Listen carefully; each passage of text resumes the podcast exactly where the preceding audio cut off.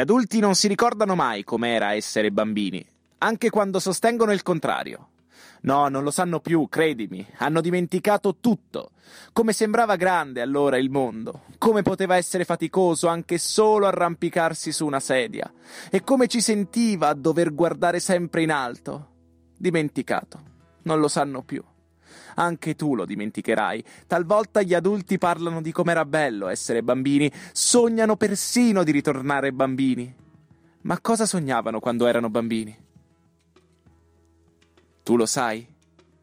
Io credo che sognassero di diventare finalmente adulti. Bentornati a questa nuova puntata di Tra le righe. Titolo del libro e la puntata di oggi è Il re dei ladri.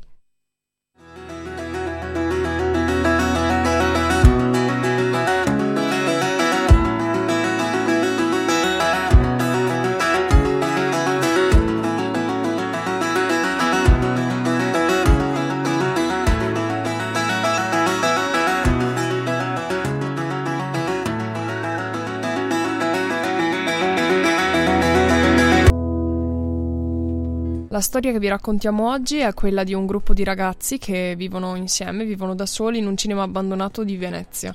Un po' il, sogno di ogni bambino, potremmo dire, vivere in una città che è magica, in un posto meraviglioso, lontano dagli adulti, lontano dalle regole, ognuno libero di fare quello che vuole. I protagonisti sono Prosper e Bo, che scappano da una zia cattiva e trovano una nuova famiglia in Scipio, Riccio, Mosca e Vespa. State ascoltando Tra le righe, un eh, programma di Samba Radio condotto da Margherita Marzari e da Cecilia Passarella.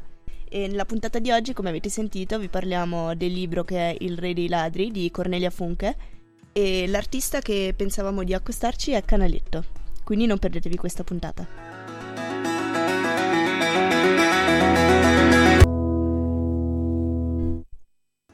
Abbiamo quindi già introdotto i personaggi che sono Scipio, Riccio, Mosca, Vespa e Prospero e Boy, i due fratellini. Oltre a loro però ci sono altri due personaggi che sono adulti questa volta, che sono Ida Spavento e Victor Getz.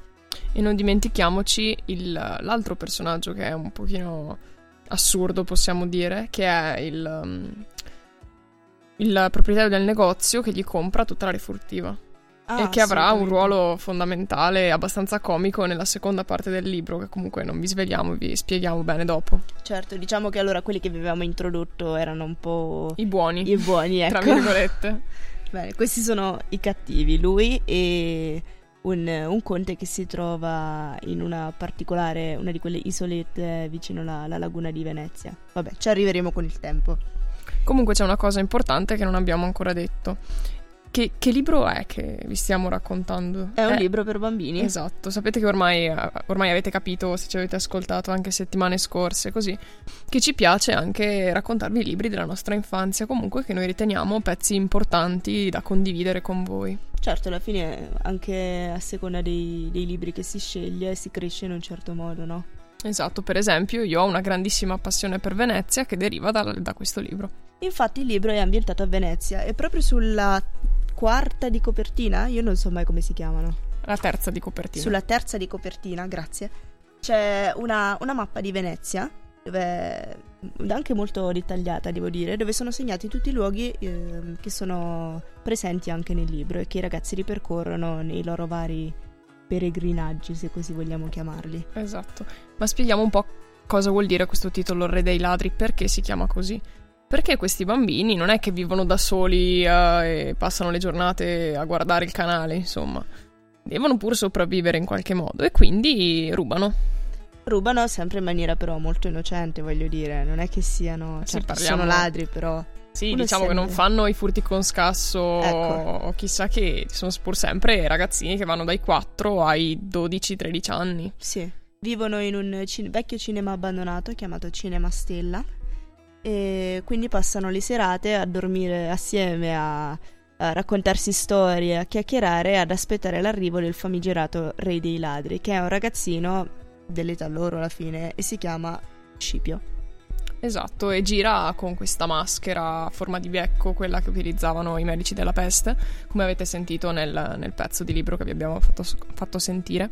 Stivaloni alti, esatto, mantellone, molto scenografico, molto molto impostato e pensato, diciamo. Però bisogna dire che ci sa fare, proprio perché nel momento in cui si trova a trattare della sua rifurtiva, sia con eh, il mitico, se così vogliamo chiamarlo, cattivo dai capelli ricci rossi, sia con eh, il misteriosissimo conte che gli affiderà poi una missione, che è quella di andare a rubare un, eh, un pezzo di, di un carosello di legno del passato, quindi un pezzo di un'ala di un, di un leone di legno, si mostra sempre come una persona molto più grande della sua età. Come un adulto. Ed è proprio in questo momento in cui decidono di accettare il, il, il piano, come posso dire? L'incarico, l'incarico del conte. del conte. È qui che la storia arriva al momento di, di, di spannung, di massima tensione. Esatto, ed è anche dove cambia drasticamente il corso della storia, proprio perché prima diciamo che c'è questo momento di presentazione dei personaggi, l'incontro tra Prosper e Bo e il resto della banda, un po' diciamo che si fanno le presentazioni. Esattamente. E poi c'è questa- questo incarico che rompe la routine. Questo perché Ida Spavento è la proprietaria della casa in cui si deve andare a, a rubare. E allo stesso tempo ci sarà la presenza di un altro personaggio che è Victor Getz, che è un investigatore sulle tracce di Prosper e Bo, che sono bambini eh, immigrati eh, Clandestinamente. clandestinamente a Venezia perché le- in realtà le loro origini sono, sono tedesche. Esatto, ma questo ve lo raccontiamo dopo. Prosper non sapeva che cosa lo avesse svegliato, se il parlottare nel sonno di Riccio o quel leggero tramestio di qualche istante prima. Si alzò di soprassalto e davanti a lui si stagliò nell'oscurità, come uscita da un incubo, una figura allampanata, spettrale. Bocca e mento spiccavano bianchi nel buio. Sugli occhi, invece, portava una maschera nera, stessa foggia di quelle con cui i dottori di Venezia usavano proteggersi il volto durante la peste, secoli prima. Lugubri uccelli neri che si aggiravano fra i morti. Il lungo naso aquilino gli dava in effetti l'aspetto di un rapace. Il fantasma si levò quel coso dal viso e sorrise. Era il re dei ladri. Ciao, Prosper, disse, illuminando con la pila dopo l'altra le facce addormentate. Mi dispiace di aver fatto tardi.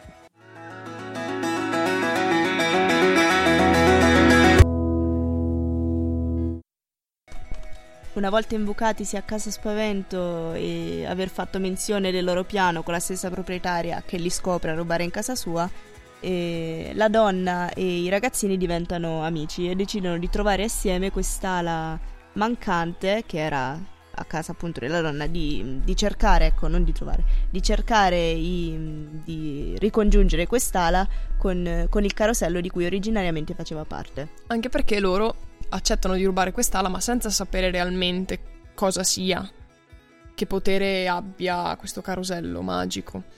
Carosello? Invece Ida Spavento ne, ne è al corrente perché delle, delle persone della sua infanzia le hanno raccontato questa leggenda, eccetera. Soprattutto perché lei stessa viveva nell'orfanotrofio delle Sorelle della Misericordia, in cui originariamente era situato il carosello. Esatto. Adesso scoprono invece che è eh, situato nel- nell'isola segreta, quest'isola che si trova al largo del canale di Venezia. dove nessuno può entrare senza il, il permesso dei proprietari, appunto questa coppia di conti. Nel che nessuno ha mai visto, non si sa che faccia abbiano, eccetera. Poi si scoprirà che c'è un motivo. Esatto. Nel frattempo Bo viene eh, ritrovato, diciamo, dalla, dalla zia che lo stava cercando, che, eh, che voleva tenere solamente lui e non tenere il fratello Prosper, quindi verrà allontanato dagli altri bambini. eh, mentre Prosper e Scipio si recheranno eh, a insaputa degli altri amici sul- sull'isola segreta alla ricerca del, del carosello. Questo perché? Perché in realtà Scipio vuole diventare grande. Esatto, perché diciamolo, cos'è questa- questo carosello? Questo carosello ha il potere di far diventare adulti i bambini e far ritornare i bambini gli adulti. E quindi Scipio vuole diventare adulto perché gli sta stretta la, la sua vita, possiamo dire. Soprattutto a causa delle influenze su di lui del padre. Esatto. E Prosper anche è convinto di voler diventare adulto per potersi prendere cura del bambino, del, del- del suo fratellino di Bo. E poi c'è tutto un intreccio di, di persone, di storie, di desideri, e quindi su quest'isola si troveranno un po' in troppi, diciamo.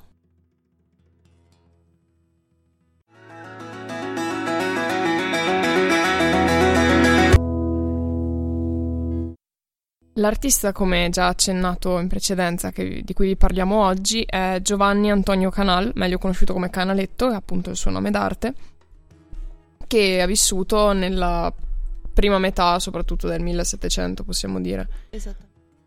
Risente e... soprattutto anche molto del, dell'illuminismo e della corrente di quel periodo e si può notare soprattutto nei suoi quadri dalla rigorosa diciamo scientificità nel catturare i particolari più oggettivi dell'architettura e del, delle strutture ovviamente del, degli edifici che riproponeva.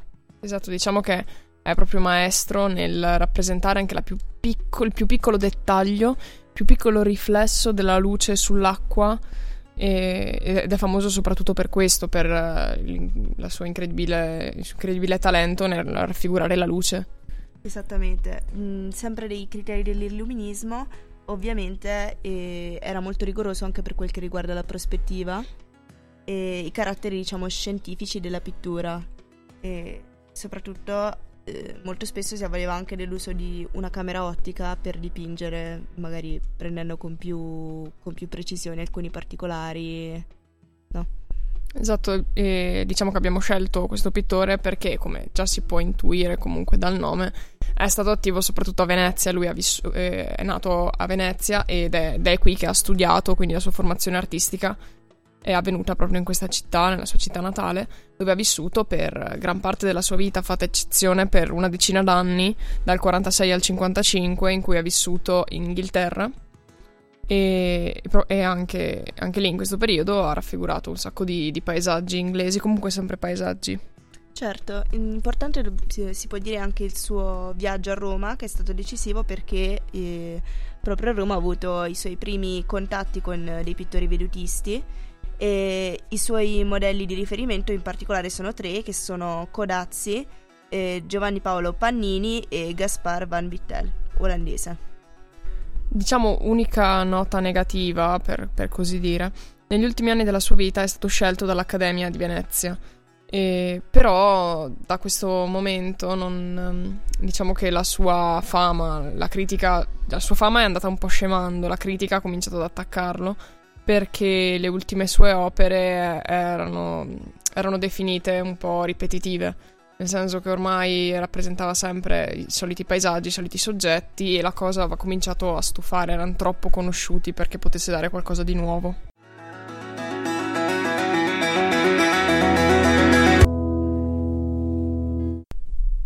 E anche questa puntata di Tra le righe è giunta al termine. Io ho perso il conto, non so più se sia l'ottava puntata. Sì, è l'ottava puntata. Grandissima l'ottava puntata della seconda stagione.